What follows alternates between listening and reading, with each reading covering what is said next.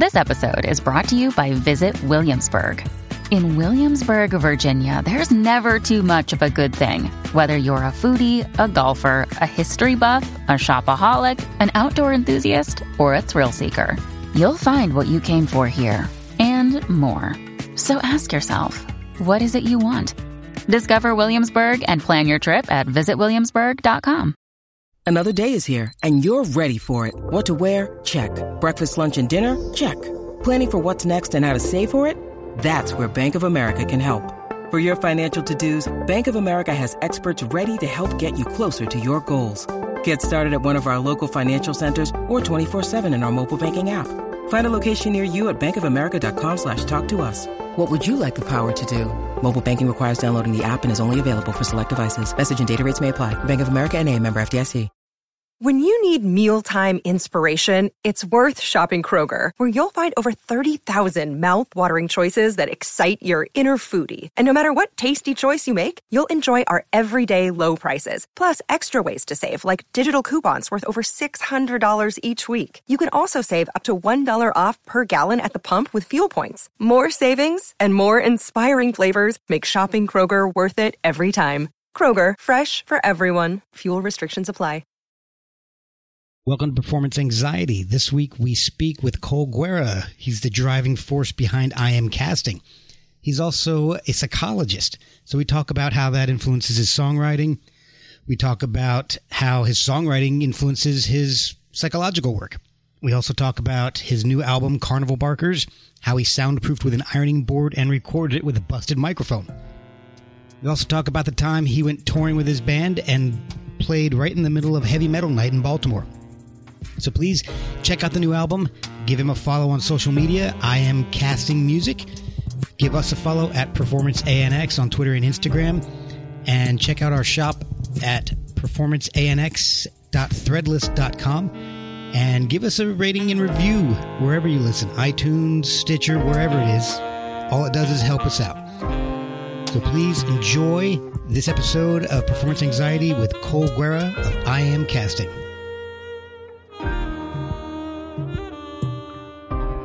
This is Cole Guerra from I Am Casting. Hope you'll check out my new album called Carnival Barkers. Had a good time here on Performance Anxiety with Mark.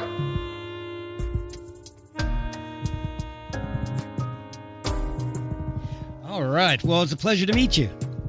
It's good to meet you, Mark. And I appreciate you coming on and, and talking to me about uh, your music and, and your experience as a professional musician. Yeah, thanks. I, I appreciate you uh, having some interest in talking about the album. Oh, gosh, it's my pleasure. It's my pleasure. Uh, it, it's really interesting. It's not. It's it's uh, it's different than what I normally listen to, but I I, I like it a lot. Well, thank you. Yeah, when I hear the word "interesting" to start, of course, that it's never a good word anywhere. But uh, yeah.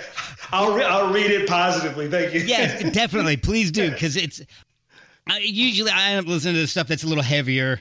Uh, so it's it's uh, that that's what I meant by that. So I didn't be Yeah, hopefully. yeah, no, no. so, and I've got my notes. You, I, I don't. This will be a little unfair. I can't. I can't reach my Skype. I'm just like, cause I'll be risking. Go ahead. All right, good. Well, that's what music is. That's what music's all about. Risk, right? Taking some risks. Like I said, I did listen to the album, and I was really intrigued by it. It's really, um, like I said before, it's it's different than what I normally listen to, but it was so good. And you have a, a band that plays with you, or is it you doing all the music yourself? So on the on the recording itself, um, you know, most of it's me. So there's a all the tunes I think have there's drums. For instance, there's 11 tunes. All of them have drums, but only there's a, a drummer other than me playing uh, on two tracks. Okay. There's a bassist playing on one track. So Stephen Kaufman's a drummer. A guy named Pete Kimosh, who I used to play with live a bunch. Uh, he went on tour with me a number of years ago for a while. He played bass on one tune um, uh, called Seams, which is the closer on the record. Uh, Steven's on that one as well, playing drums. Uh, there's a couple horn players on a couple tunes, and I th- Oh. Yes. think that's yeah, everything else on there is me. So all the keys, the the all the guitars you're hearing, the bass, um, the percussion. So I don't really play a kit. I don't really play drums. So that's me um, basically doing the the um, sort of with my hands on a on a on a MIDI keypad sort of situation. Okay. Um, but I kind of knew what I wanted. uh, the tunes are actually kind of written in part with a lot of influence of, of whatever I'm doing with the drums, which is weird since I'm not a drummer. That's one of the reasons I didn't actually have a drummer on this record. So my last record a while ago under under put out under my name, Cole Guerra, that one has, you know, a drummer on all the tracks, a great drummer named Steve Goulding. Uh, JD Foster is playing bass throughout the record. Um, but this one actually playing drums or, you know, pseudo playing drums, playing bass, that actually shaped how I wrote the tune. So it became part of the songwriting process. And if I'd had another drummer, I couldn't have done that. Ah. Typically, if you have another drummer, I would have been writing the tunes on a guitar or keyboard, right? And then. Yeah.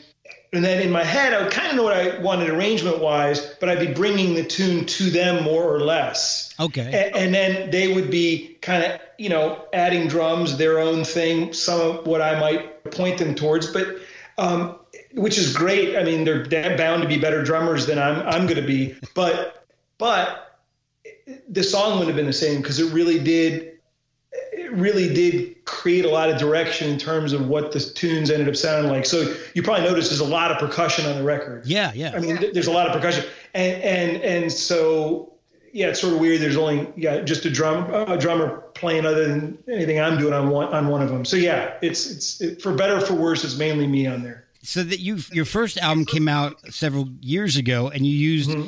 your name Cole Guerra right. as as and this album's coming out under the moniker I Am Casting. Yeah.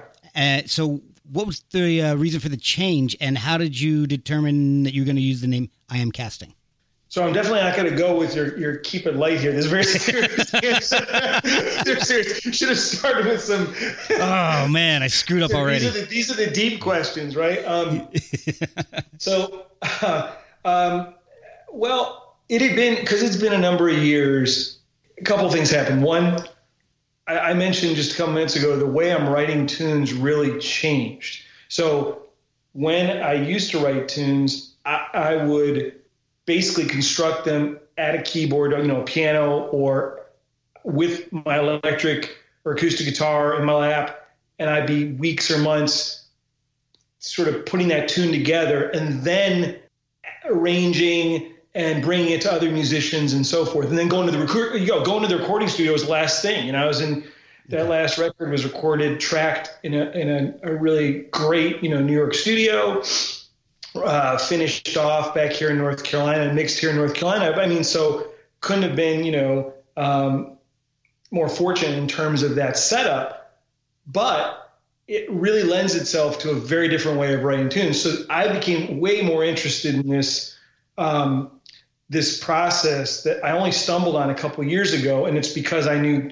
nothing about home recording stuff, and I, I basically um, after a few years literally playing nothing, I wasn't playing guitar, wasn't playing keyboard for maybe reasons we'll come back to. But um, I, I, actually got back into it because a friend of mine who mixed the last record and who mixed this one as well, his name's Ian Schreier, I just started talking to him about recording equipment and doing it on my own. And I end up, you know, buying a laptop, your kind of basic digital audio workstation, you know, a DAW. Uh, a MIDI keyboard, a mic. I mean, believe it or not, before this, I didn't even have a vocal mic. I mean, everything was at the studio I go to. Ah, yeah. So I bought enough that I could just basically spend a month or two figuring out if I could figure out how to do something on my own. And what happened was that that got me just interested again in songwriting. I just I really hadn't been really motivated to do much for a few years. And I got really into the process of, of writing and tracking this way because what ended up happening was to learn the software, I'd be like, well, all right, I'll, uh, I'm going to play, I'm going to play just a progression. I make something up on the fly here on the keyboard, right? right. And I'd be like, all right, let, hey, there's some virtual instruments. Uh, let's make sure I can figure out how to do this. And I'd record it. And, and, and instead of laboring over it for weeks, I'd be like, oh, I kind of like the sound of that. And then I'd be like, well, uh, let's see what the virtual drums sound like, right? And then I would, I would find some uh, sounds I liked, a kit that sounded okay to me that I can make sense of, and then I would play something, just a you know, like a verse worth of of drums or, or, or percussion of some sort. Okay. And for some reason, it totally unlocked something. I would play those, and I'd be like, oh, now I can.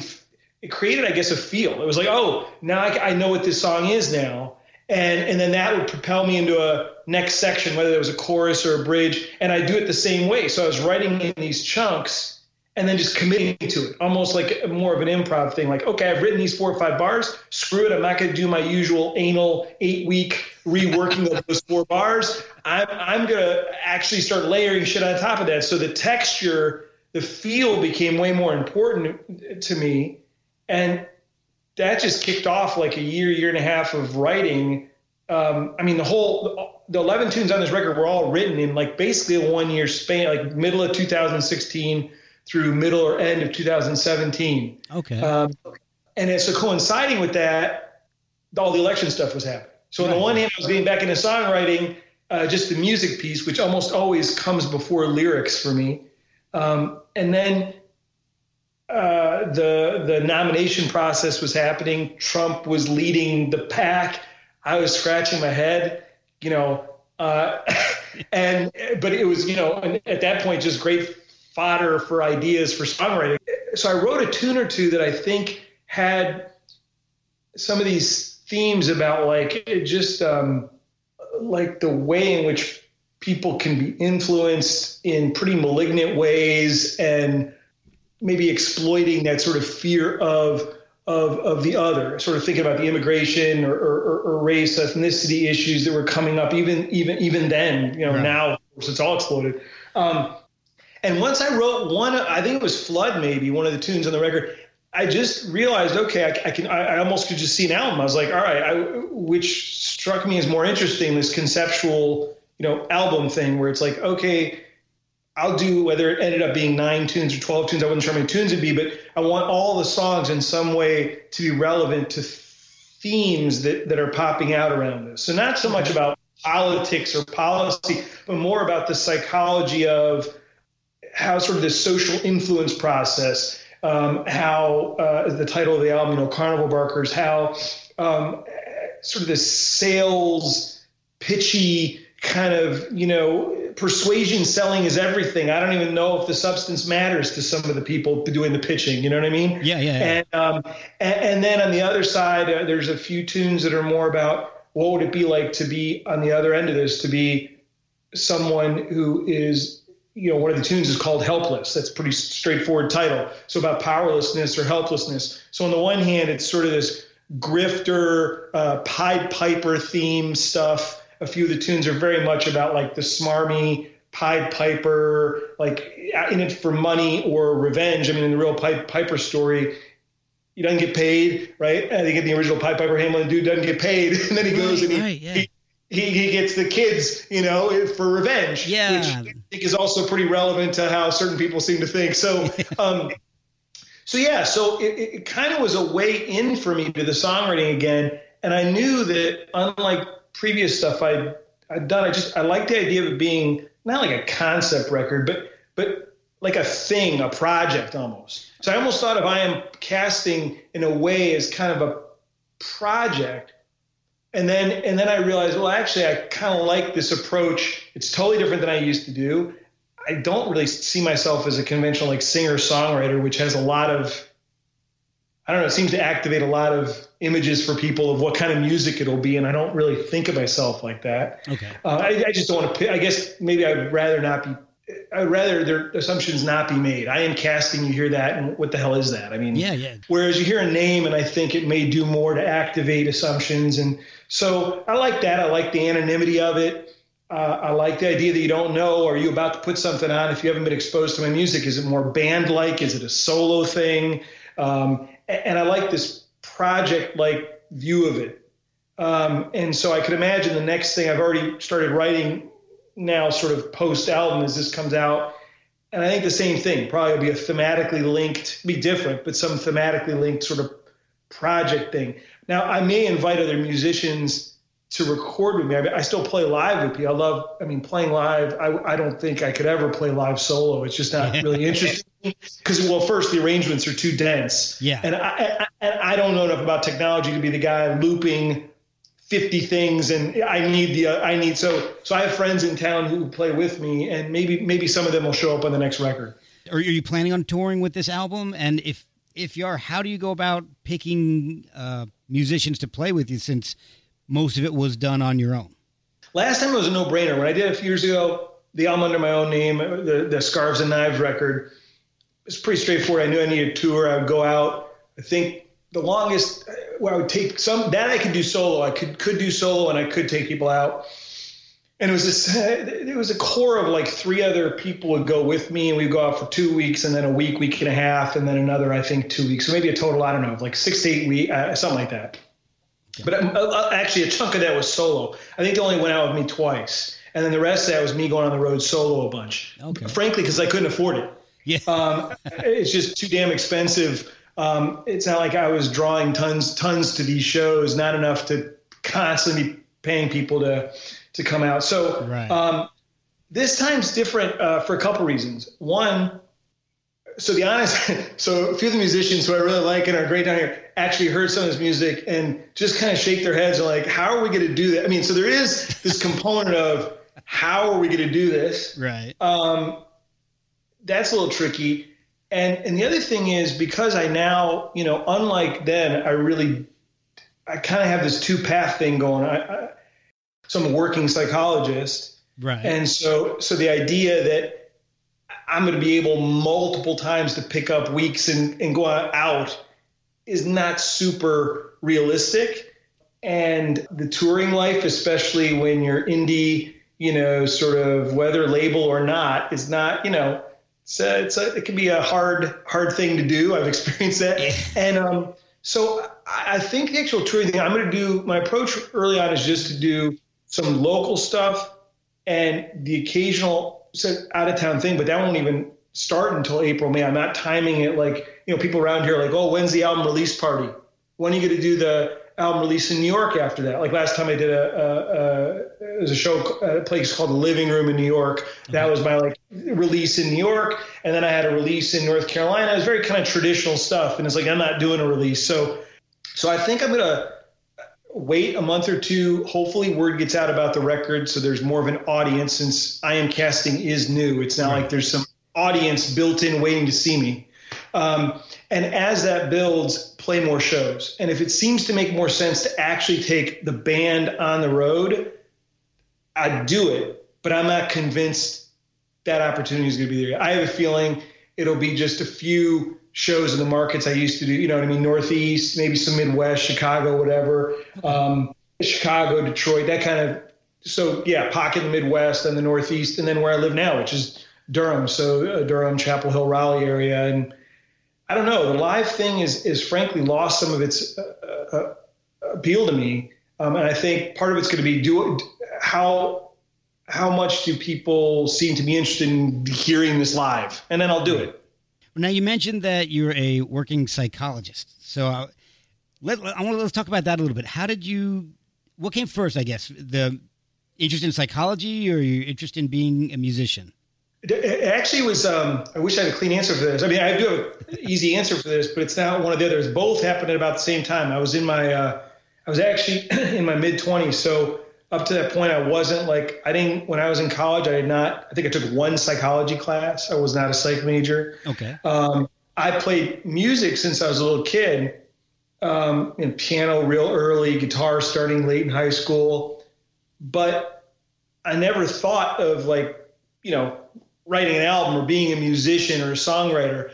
I was involved in sort of the arts or creative stuff, but it was all theater. I've been doing theater for years. I was taking that pretty seriously, actually. So oh, okay. someone had asked me at, you know, 10 or even 18, 19, oh, if you're doing something artistic, you know, what, would it be? It would have clearly been, oh, I'll be acting, I'll be in New York or I'll be in Chicago or I'll be in LA.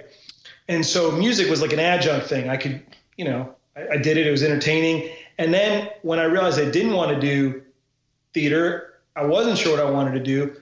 My use of the of the piano and the guitar was to be able to pay my rent. So I basically, you know, five days a week would, you know, when I was 22, 23, 24, basically, yeah, most days of the week you would find me at some bar being that person playing tons of covers and that's that was my rent money you know? Uh, okay, i'd sneak in an I'd, I'd sneak in an, original tune or two uh, but my tunes were you know sure they kind of sucked so um, i don't know I, I, don't know if i would have want to hear and and then what happened was i uh, i decided so i was like i don't know 24 or something like that and and i kind of realized I won't get into this because way take us way off subject. That I did want to do the psychology thing, and I was just kind of in my own living room starting to write more on the guitar. Okay. And I was like, oh, this is kind of fun, but still not thinking about it like a you know like a real thing.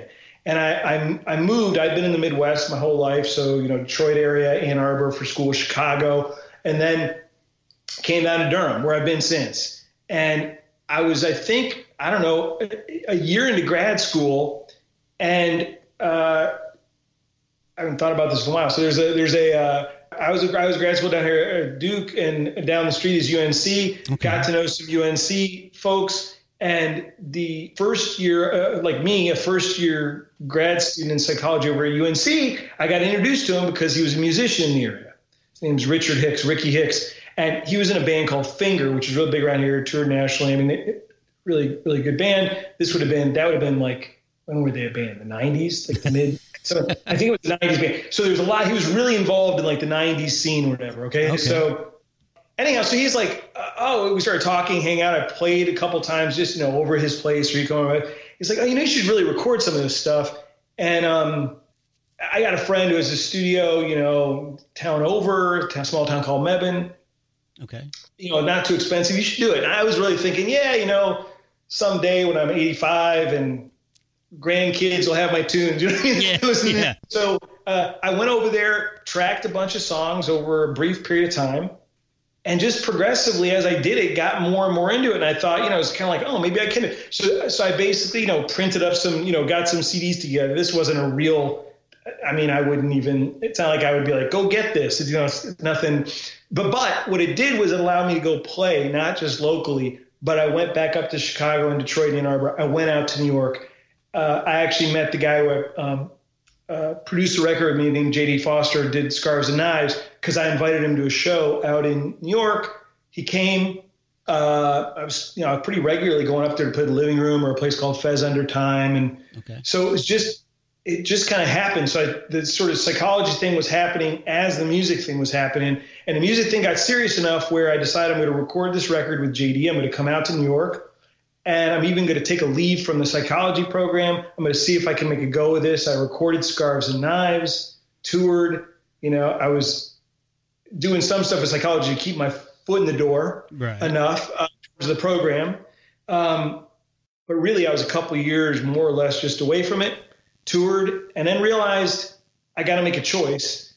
If I'm going to finish the psychology thing, I got to finish it now I wasn't sure how much traction I had with the music thing, you know? Yeah. And um, so I psych, so basically I dove back into psychology, which I loved. I mean, I loved the, you know, the clinical thing. But what I found was once I stopped the music for a while, it was really hard to pick up, sit at the piano without being, I don't know, not, not, not down is not quite the word. It just didn't, it didn't interest me. I don't know if I wasn't going to do it, like really do it, it just kind of lost its shine for me. Okay. So that, that was it. So it's both at the same time. I, am sure there's stuff about what interests me that, so that both of those things appeal to me, and they clearly influenced one another, each other. I mean, what I do with psychology clearly influences. You know, I'm sure what I'm doing with music. Most obviously, some of the lyrical stuff, and right, right. you know, I don't know the other way around what happens, but um, but yeah, so that was kind of the path. So now I'm, I am, you know, the working psychologist thing. But like I said, a couple years ago, I kind of decided to dive back in and see if I could pull both these things off. Well, this is hilarious. This is really fun. it's gonna it'll get lighter and lighter. All, this is all the deep. This is all the deep shit. We'll circle back around. Yeah, yeah exactly, exactly. We'll we'll get to the funny eventually. And I, I don't have my drink with me, so it's uh, you know that's my fault.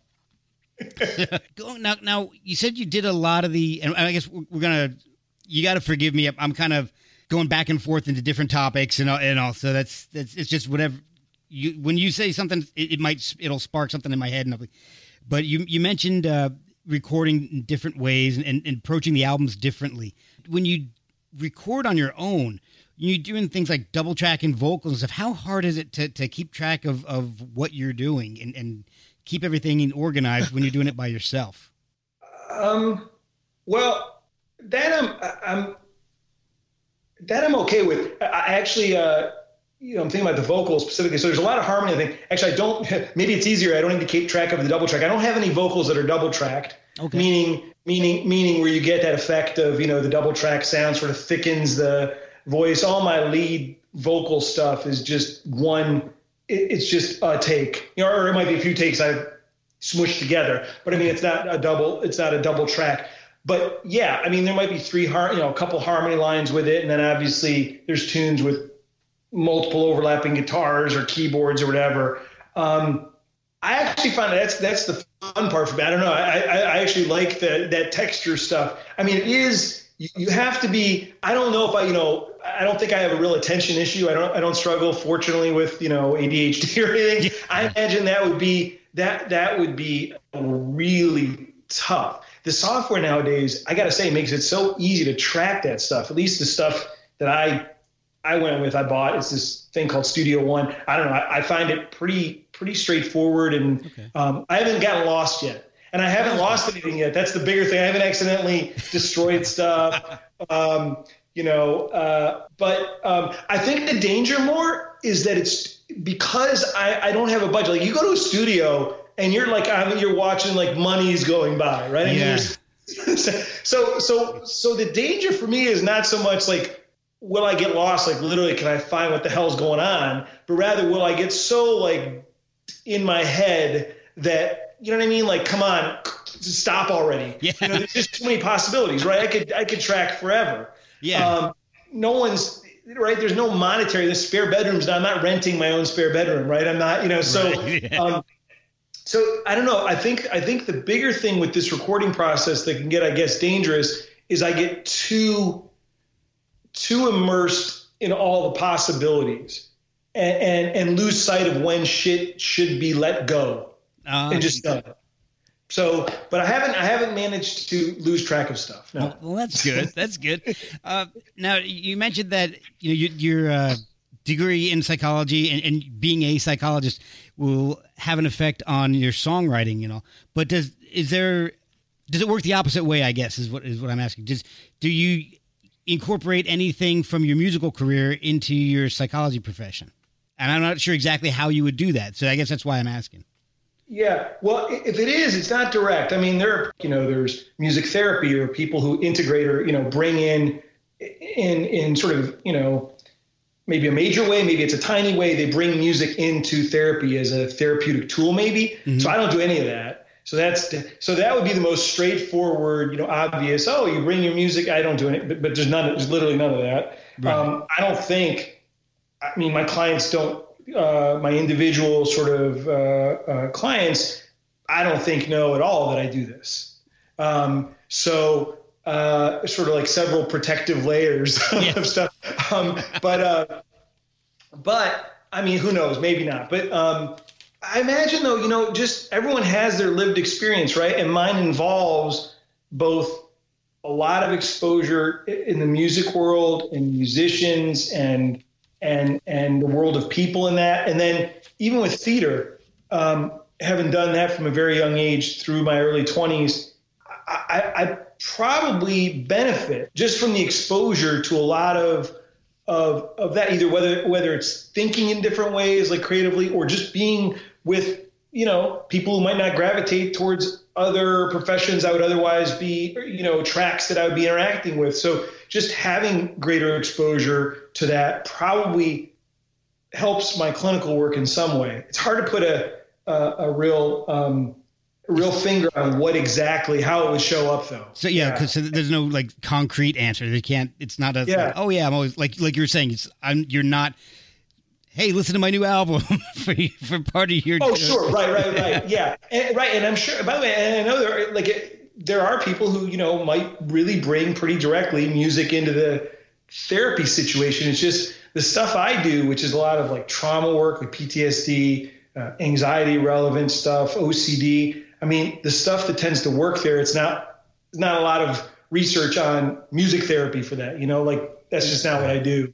Um, but, uh, but yeah, I don't know. It's there's got to be some link. To, I tell you, there's at least there's a few other people I know. I'm sure it's any profession where have been in psychology are just friggin' amazing musicians I mean, so there's clearly it's not like you know some even in this local area in Durham. Like I know people who are both in psychology and just are you know incredible players or songwriters. So yeah. I don't know whatever that's worth. And I'm definitely not the only one with both with with the shared interest. when you're writing your lyrics, do you ever analyze them a little too much? I mean, you're saying you, you get into the technical aspects of producing and, and the layering and all that, and you can get it's easy for you to get bogged down in that. But do you ever look at what you've written and like, the hell was I thinking? Or, and, and start to analyze your own work? Um, uh, okay. Yeah. Yes and no. So one thing I tend to avoid, I don't do narr, I don't do, um, I don't know if you had enough, you may not have had uh, uh, enough time with the record to notice this, but there's not like, uh, there's no narrative exposition. My songs are not, um, like here's what happened first you know what i mean? They don't work that way. Right. Um, so one thing is it's hard to read them. I know that a listener is not like tracking some linear just like i'm not you know some progression and narrative so i don't need to be concerned like there's not that right? Right. There's more like um, as long so i write lyrics i think i mentioned earlier always after the music. Or mm-hmm. in this case more I would have a bed of kind of rhythmic and maybe chordal stuff I liked, and I'd be kind of standing by the microphone. I mean, this is stuff I never would have been able to do before. It was pretty. I loved it. You know, just I would just stand there and I would I would loop and just kind of hum, and certain words would just tend to fit. I mean, the way I tend to write is I'm not even really thinking about other than a general idea, and I don't know. I just and then some words seem to fit, okay. and if if I can tweak those words to it somehow resonates like to, to one of these themes I knew I wanted to write about, like, all right, that's gonna be the song. And I just kind of work around that. Oh, um, okay. And so I'm self-conscious about I can get analytical about lyrics in the sense that I don't okay, I don't write like I don't like writing them, but um and and then but I don't want to be cliche.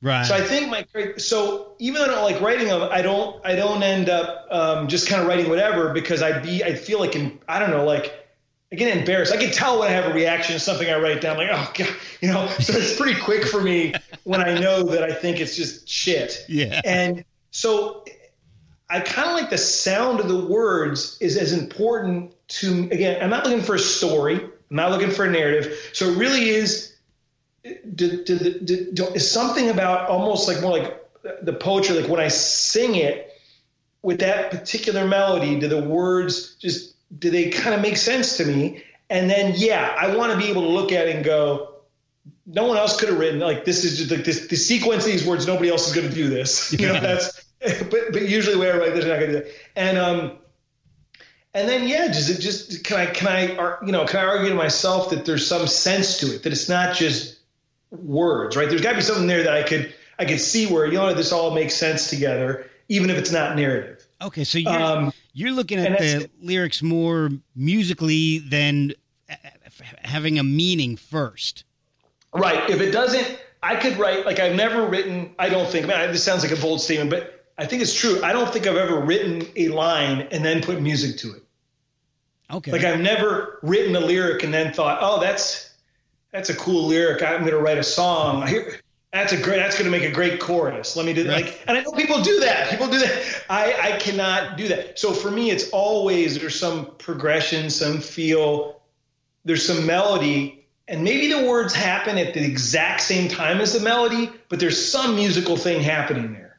And and then a particular lyric might might hook me uh, and then and then again, then I will pay more attention to lyrics. Like I, it, it'll come with the melody, and once it does come, I don't get because of the way I write it. I don't get too. I, I don't get too editing driven. I, am actually better with like once I get it down there, I can tell like okay, I'm okay with I'm okay with that, and Okay. Um, hopefully, people will make sense of it and uh, you know go from there. And you know, as long as it doesn't make me wince. I mean, I definitely have a wince, but you know, there's that.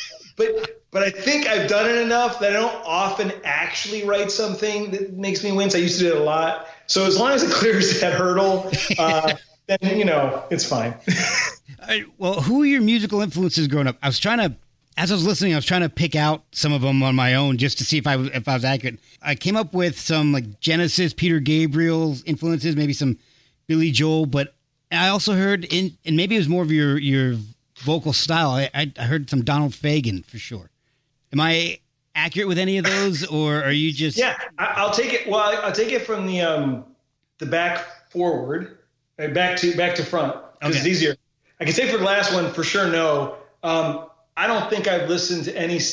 I think I've heard. Um, I feel bad saying this. I just being honest. I don't think I've heard more than half a Steely Dan tune in my life. You know, in my life. Wow. So maybe maybe I've um, now the thing though I know about that and I might like is just for some reason back when I was first exposed to it. I mean, I've heard a couple too. I mean, no, like if you started humming Steely, like clearly I would know. Oh, that's the Steely Dan tune. There's a couple of, it, but um, I've never heard an album front to back by them, and I listen to music a shitload. So that's sort of bizarre that I haven't heard it. There was something about what I love conceptually about what I know they do is the progressions are super interesting. Quarterly, the, the progressions, a lot of jazz stuff, which I would think I'd be really into, and maybe I would be at this point in my life. But when I was exposed to it, whenever the hell I was exposed to it, whether it was high school or college, something about it I just couldn't grab onto. And it, what's funny is we'll probably finish this this talk, and because now now feeling bad saying it's not like like, like anybody from Steely Dan has ever this um, but I'm, I'm, sure I'm gonna like you know go online or Spotify or something, and then I'm gonna want to like tomorrow call you and text you, and like, oh my god, I missed out, I missed out. so so let's assume I've missed out. Okay. But what but but what I know, even if I have missed out, is that it's really had no influence on me because okay. I just don't know it. The but, but, let's go the other way. The Genesis Peter Gabriel thing. This actually came up. Um, I was doing an interview by phone earlier today, and this same thing came up. Oh.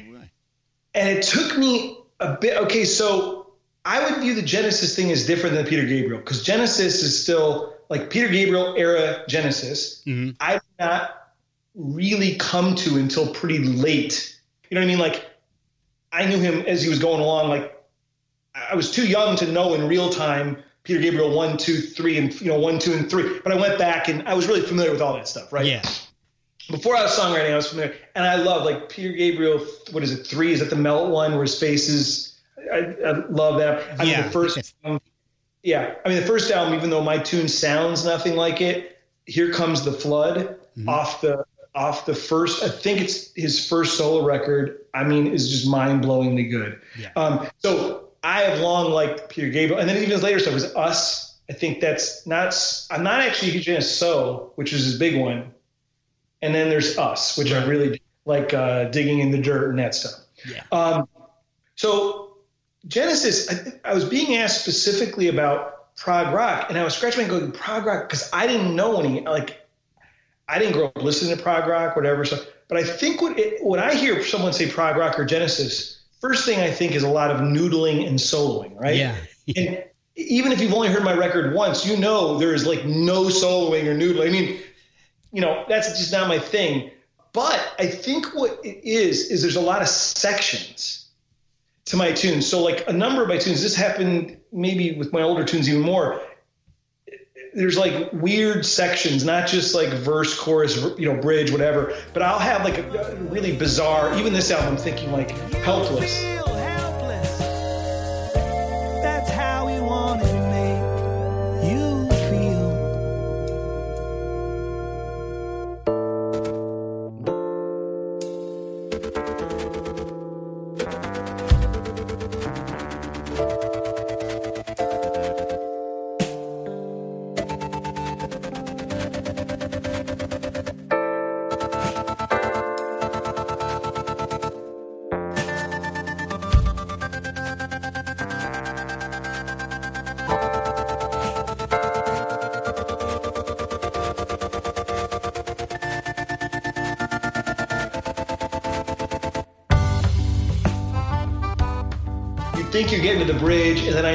intentionally have this bizarro instrumental thing happening there, right? Yeah. And Clay, which a couple people have told me, oh, that would have been like really catchy and people would have liked that, which is not really my thing anyway.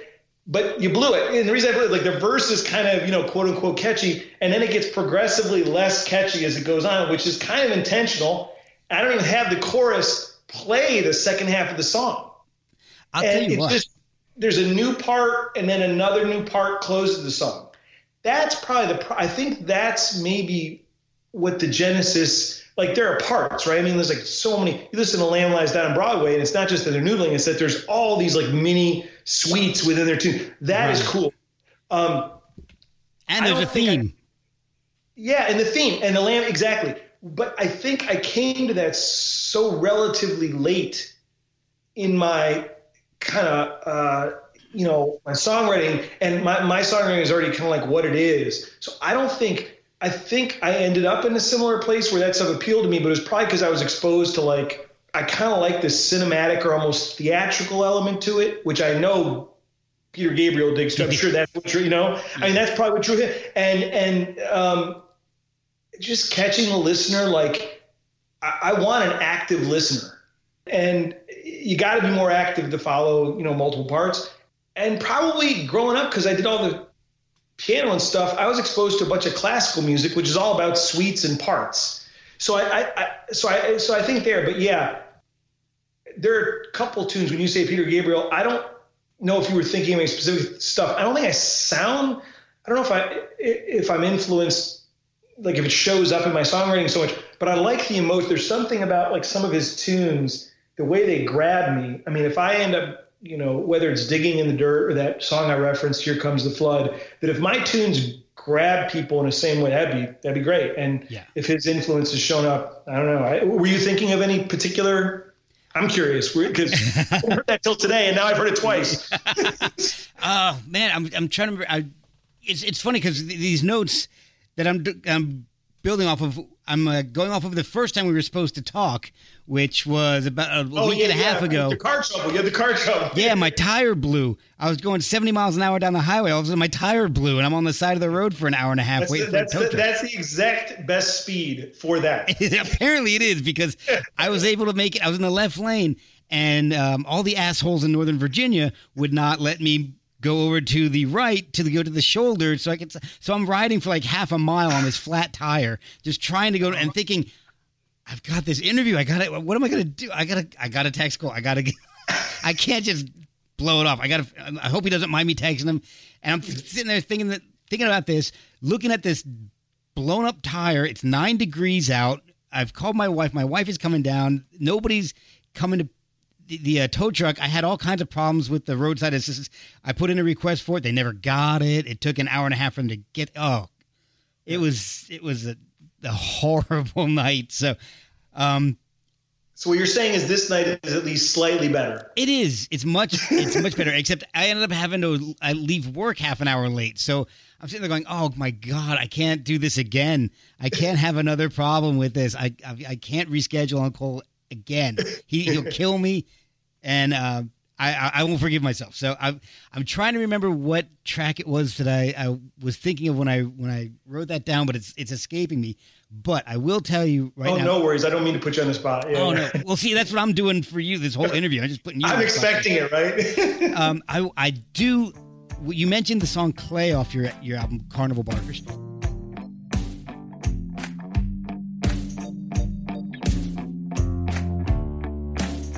Think about what you're gonna say now.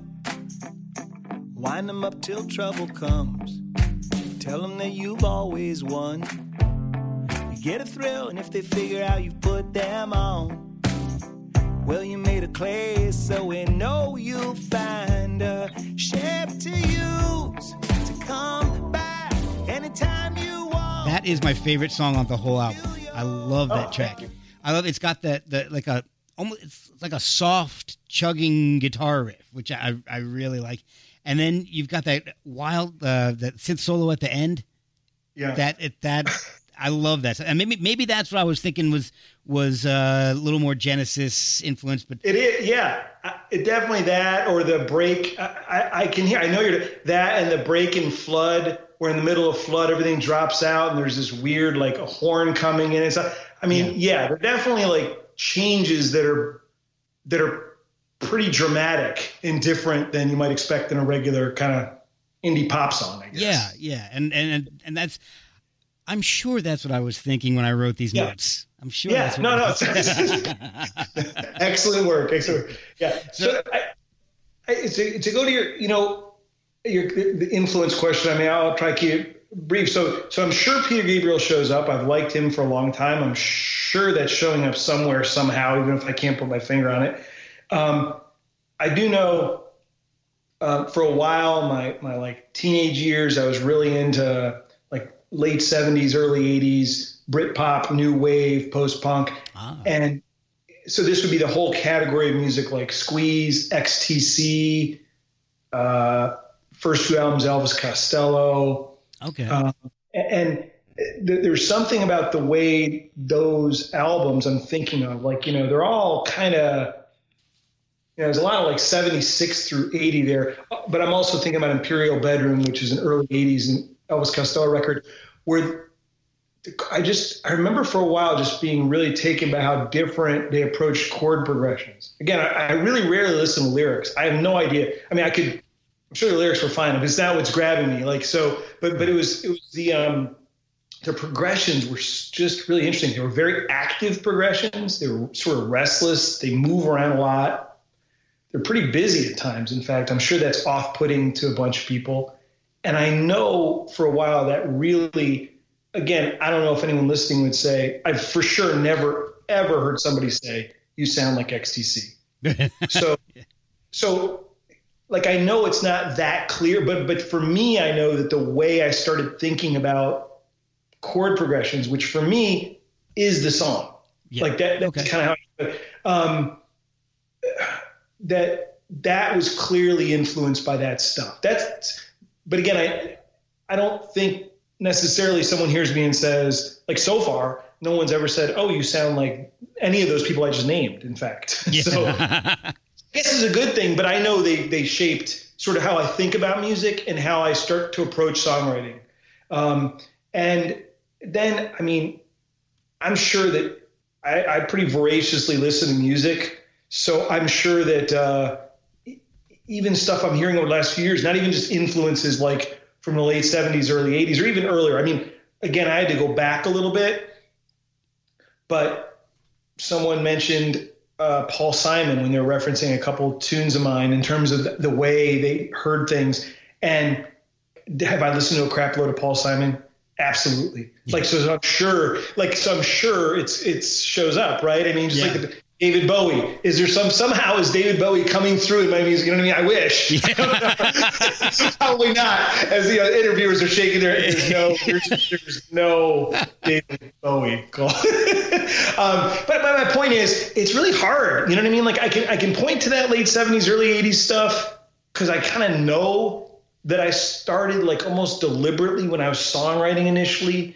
I was like, again, I was almost manic with my chord progressions. Okay. Like just like I'd be playing with musicians who are like, oh my God, like there's just so much happening, right? but at times it was just sort of unnecessary. Yeah. you know, so, so, so anyhow, hopefully I've pared down on the worst of those excesses, but, uh, but yeah, but I, I can spend a whole show talking about music I like. I just don't know if they've influenced how they've influenced me. Yeah. Okay. You've, you've done both, uh, recording at home and recording in studios. What's, have you had to do anything really weird to get this, a sound you want. I've had a, I've spoken with a lot of different musicians doing this show, and I, I hear some weird studio stories. Like uh, uh, recently, I had uh, Peter Hayes on from Black Rebel Motorcycle Club, and he was talking about how to get the vocal uh, effect that he wanted on one song, he stuck his head in a piano and started singing inside the piano. And he said he actually was really disappointed because when they decided to do it live, all he had to do was add reverb, and it sounded exactly the same. Have you have you done anything really really unusual, like stick your head in the piano to, to get to vocal sound? You know, that's hilarious. You know, like the engineer the whole time he's putting his head in the piano. I'm sure you had to, and, and, and some you know, guys just back there going, has nobody told him about the reverb? Don't tell him. No, this is awesome. Is someone filming this? He's got his head. He's got his head. oh my god. Um, Have you had any weird studio experiences, or, or maybe something live that that was bizarre that happened? actually, live. I mean, recording nothing real dramatic. I mean, I mean, just as a general setup thing now with my little spare bedroom, it's sort of hilarious because I track all my vocals in there. And initially, I'm, I, I of course, was thinking, uh, boy, I got to soundproof this. I got to whatever. A, it's really pricey. Mm. B, it's not clear that it really works. Uh, meaning stuff I could really kind of realistically buy and put in there. I mean, what was it? So what happened was I was recording vocals not really digging. I thought I'm going to have to like, I got to go to a studio uh, and record my vocals. If I, you know, I mean, I knew I needed to track the drums I was going to track at a studio, and I thought, all right, maybe I could do the vocals. And what's weird is, for some reason, a couple times in a row, I brought in an ironing board. Like, so I basically put it so the put myself in a corner, um, not corner, but you know, sort of at an angle at an angle from one of the corners. Okay facing out into the room, right? So I got the corner behind me, one of the corners of this. Fortunately, not exactly a square. That would be not good. um, and, uh, and behind me, I was like putting blankets and all this and whatever. And what's weird is I randomly grabbed an ironing board. Clearly, I don't iron, and because uh, I could permanently install it in here, uh, and um, and I put it down. And then what I did was I stacked a couple like old guitar boxes on top of it and then put the blanket. So I discovered later part of what's happening is I'm getting the blanket far enough off the wall. You don't really want it on the wall. You need a little bit of space from the wall to create the effect you want in terms of, of the of the soundproofing.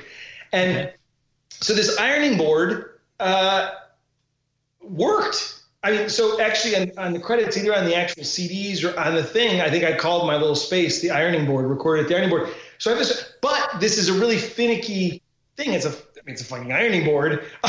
so depending on what I put on it, it can't handle the weight or the way I've distributed it. And the worst was I bought one condenser mic for my vocal and I think a week into my ownership of this mic, that's about when I figured this out. I came in ready to record some vocals. The mic was down, bashed in, because the ironing board had wiped out with the boxes and the weight of the blanket directly on the mic stand and the mic. So, oh. but I oh. found it so good that I put it back up, cussing, uh, and and and used the broken mic though. So the whole album is recorded on a you know a busted mic with an ironing board behind me is my soundproofing. But Ian, who's a great, I mean, Ian works at this high end recording studio. Even he was like, I told him a story. He can't believe he's like, the vocal actually sounds pretty good, you know?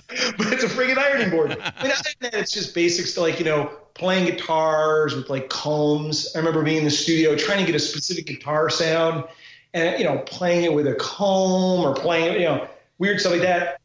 But I gotta say, I got pretty lazy in my little studio, you know, using just virtual amps and everything. I didn't do any really creative stuff. I sure as shit didn't sing in any pianos or anything. Um, yeah, on, the road, when you say that, that, there's actually so two things come to mind. One, actually, a little uh, on the road story. The only one that's probably that's jumping to mind that's actually sort of funny is uh, we were on one of the tours. It was like a couple week leg, this you know years ago this is for scarves and knives. Okay. And so all of us were coming out of this Durham area, and we had been, I don't know, we're a week, week and a half in. Uh, none of us, I don't think, had played, or I hadn't played Baltimore before. We were playing Baltimore. We weren't in, I wish I could remember the name of the club, or maybe it's better that I don't remember the name of the club because then I can more freely talk about it.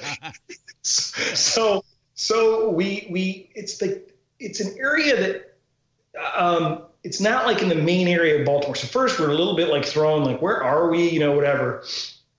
We're unloading, and I pull up, and there's just a lot of activity, like too many too many things being unloaded. If you know what I mean? I'm like, what the hell? There's like a two or three band bill. I'm like, what? there cannot be this much equipment.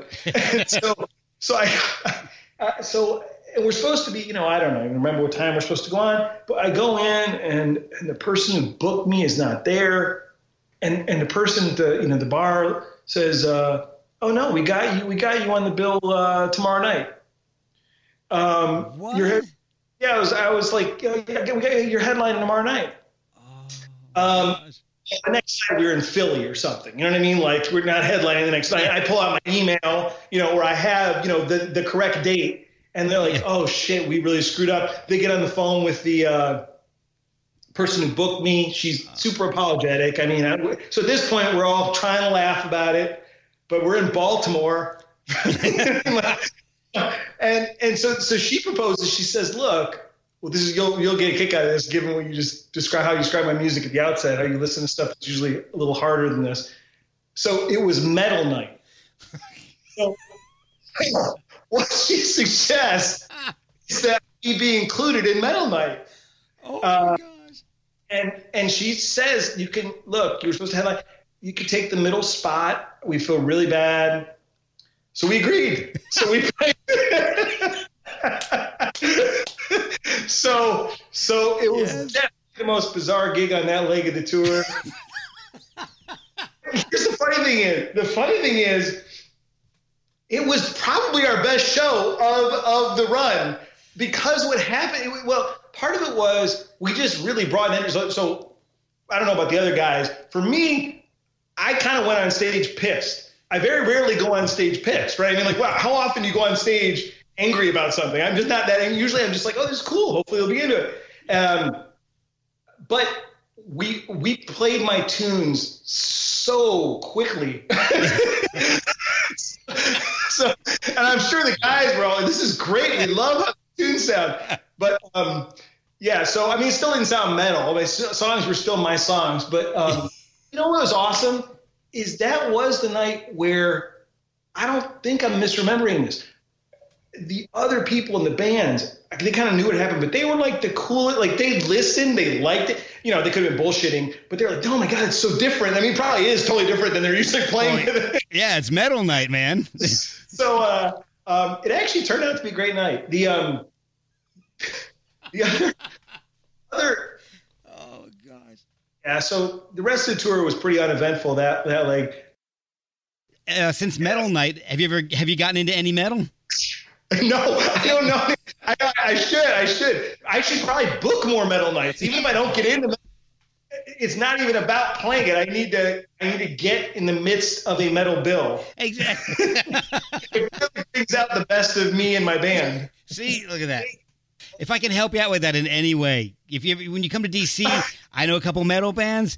We'll we'll get you right in the middle of them. It's it's fantastic. Good. Thank you, Mark. Oh man, well, Cole, look, I've I've kept you quite a while tonight. I want to thank you so much for coming on and, and telling me these hilarious stories. It was great and and uh, explaining a little bit about the album. It, it's uh, it's fascinating. If you do get decide to go out on tour, I definitely want to come ca- catch it. If you come to the DC Northern Virginia area, love to to, to see the live show because I did hear your your album uh, at Schubas and I thought it was great. So I would love to Oh, hear.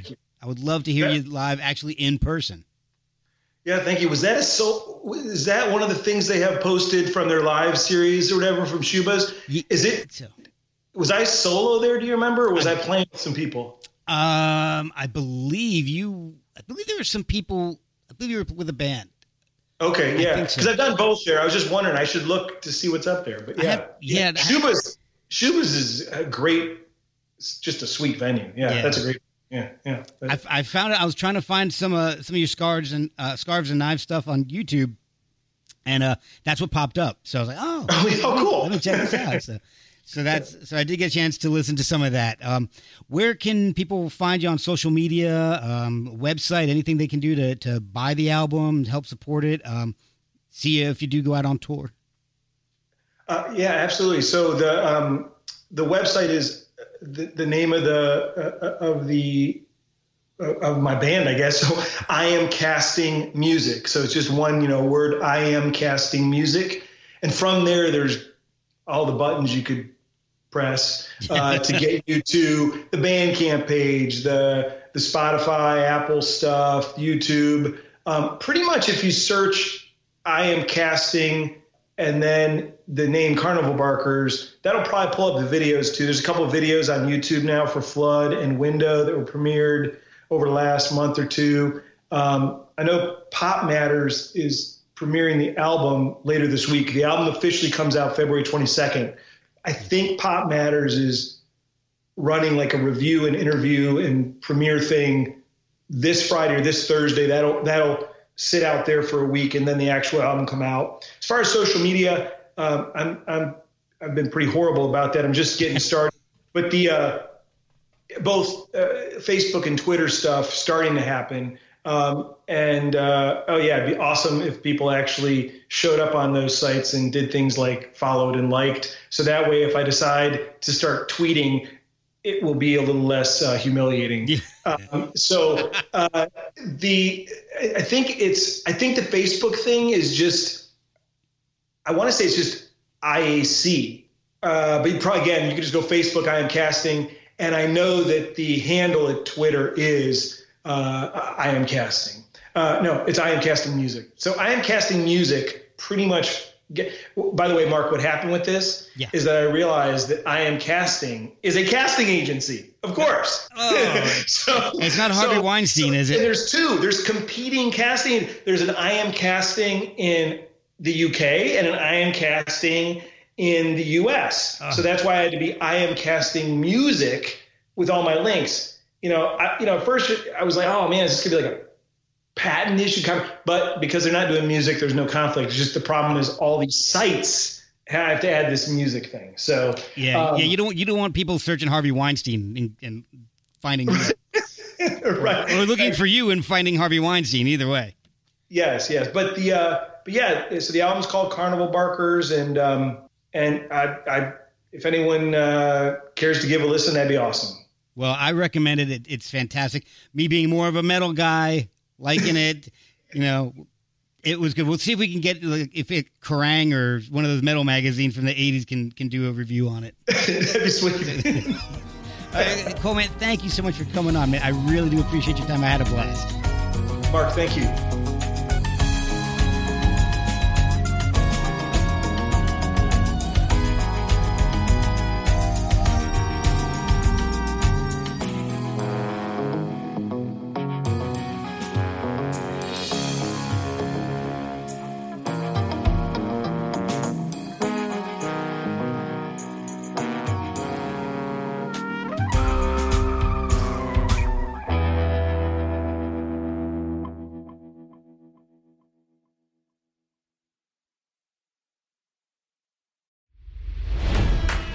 It's NFL draft season, and that means it's time to start thinking about fantasy football. FantasyPoints.com features industry leading experts and prognosticators using proprietary hand charted data to help you score more fantasy points. FantasyPoints.com is the place to go for whatever kind of fantasy football you play. Whether you play fantasy football, daily fantasy sports, or do a little bit of everything, Fantasy Points has the meticulously researched content to guide you to victory. And why wait for the fall? Fantasy Points also covers the new spring football league, the UFL. Join the guru, John Hansen, Scott Barrett, Joe Dolan, and other massive names in the fantasy football universe with an exclusive offer. Use code Pantheon for 15% off any fantasy points package, including the all in package, with access to every article, tool, and data nugget that Fantasy Points has to offer. That's fantasypoints.com and code Pantheon for 15% off at Fantasy Points. Fantasypoints.com. Code Pantheon. Score more fantasy points.